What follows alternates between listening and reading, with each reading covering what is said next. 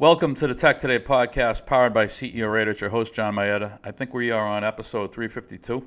We just published episode 351. We kind of walked you through our tool where we critiqued Boeing CEO David Calhoun, who scored a perfect zero, which is not a good thing, given that our CR scores scale from zero to 100, 100 being best.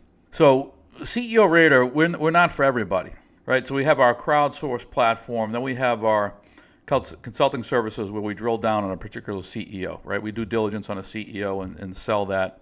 Uh, that diligence as a as a packaged offering, as sort of a one-off offering, and hopefully someday in the not too distant future, we could build more of that uh, that diligence workflow into the tool, so that'll be more of a self-service purchase as opposed to what today is a purely consulting effort.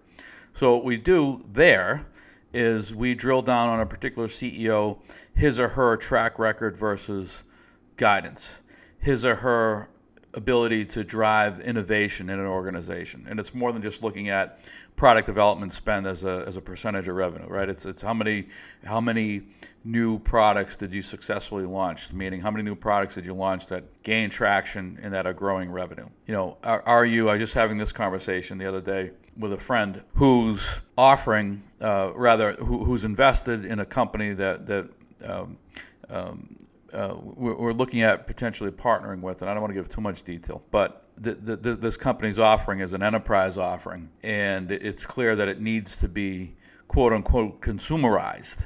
And if you look at the management team of this particular company, their entire experience is around enterprise software. And so some of the questions that would be obvious to you or I if you're a user of, of mobile applications. And if you've ever created content on uh, your phone and published content to the world through the phone you know, it would seem obvious to you, you or I, but would not seem obvious to uh, an executive that has spent their entire life, you know, 30 years in enterprise software. That's a transition that every enterprise software company has to make. I thought that was obvious back in uh, when when smartphones started to really gain traction, particularly with the iPhone, because the iPhone is my first recollection of consumer technology being dragged into the enterprise and IT staffs having to change their behavior. So it used to be when I first started out as a uh, as a, an investor on the buy side with Putnam, and then as a as a banker on the sell side with, with Needham and Company. It used to be that you would be issued a, a work a work issued laptop and a phone. And what happened was the, the, the phone, which at that time was uh, a, a BlackBerry phone, as that fell out of favor, as Apple rolled out the iPhone, uh, and this was when I was at, at Needham now, uh, myself and others started to bring our iPhones to work. And we would hand them to the IT staff and said, I'm done using the Blackberry. You know, this clunky piece of hardware that doesn't have a, a smart interface. I want to use my iPhone. So add whatever software you need to add to the iPhone to make it compliant. But this is what I want to use. And that's now kind of become standard for most companies. So that's what I call the consumerization of, of technology. And that has to happen with every enterprise software offering. It, it's got to be easy, uh, whatever the offering may be. Uh, and certainly for the, the, the, modules that are most frequently used, they've got to be easily used on, on the phone, which is the device of choice today for uh, you know 99.9% of all working professionals. And, and so, you know, we, we drill down on those type of questions. Is, is, is the, the, the management team, the, the C level leadership, the CEO, the COO, the chief product officer, this the chief develop, development officer, uh, the chief engineer, the chief architect, are they, are they qualified to lead companies through that type of change if that's what needs to happen at a particular company, right? So we look at not just the, the financial metrics, but if it's a technology company that we're, we're evaluating at CEO Radar, what are the technology chops? Of the executive management team, right? So it's not enough to just say the team has 10, 20, 30 years experience in technology, in, in enterprise software. What's their expertise around what needs to be done for company X? Do they have experience in that area? If not, have they brought people into the organization who have experience in that area? You know, is the executive team focused on that which needs to be focused upon? Right? So if a company's losing share in a particular space, what, what, are they what are they doing about it?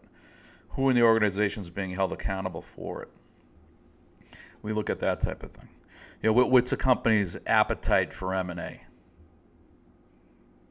We look at that. Sometimes when a company needs to catch up and close the competitive gap from a product standpoint, you know, oftentimes the best way to do that is not only through organic product development, but by complementing that organic product development effort with acquisitions. And is the management team, is the CEO comfortable with executing an acquisition? You know, particularly if they haven't exercised that muscle in the past. Are they willing to develop some new muscle tissue, some new core competencies, and, and go out and uh, find a solution for closing that competitive gap, particularly if that solution is M&A, particularly if they haven't done M&A in the past. So another way to say that is, is a is a CEO, is a C-level management team. Uh, what's their level of intellectual curiosity? Are they willing to to learn, even if they're you know in their mid 50s or early 60s? Or are they just done learning and only doing what they've always done? Right. That's one of the attributes we, we look at across our matrix of 40 plus attributes for evaluating CEOs. These are all things we've talked about in the past. Right? And so if, if, you, if you want to drill down on these type of issues, you're an institutional investor, whether you're a public company investor, a private equity firm, late stage venture, we can help you there. We have expertise there because these are areas I've thought about and worked on my entire life in the capital markets. I don't know of anybody else that's, that's, that's doing it. If you're the type of investor, what I call closet index funds, where you just, you know, whatever your benchmark is, and you're slightly overweight here, slightly underweight there. If you're a public company investor, um, you know, my, my old shop at, at Putnam was a lot like that, where the, the most of the PMs they didn't know what what the hell the, the, the companies did that were in the their various funds in various sleeves.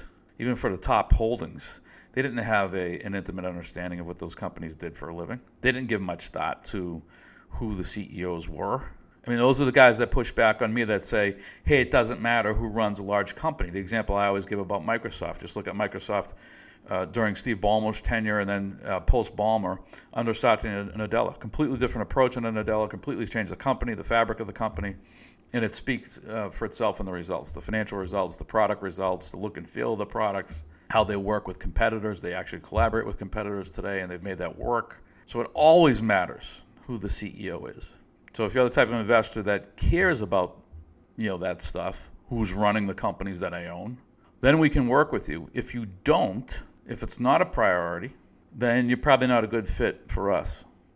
And I'd like to believe that uh, those cases are few and far between, and that most investors actually do care about who's leading the companies that they have invested in.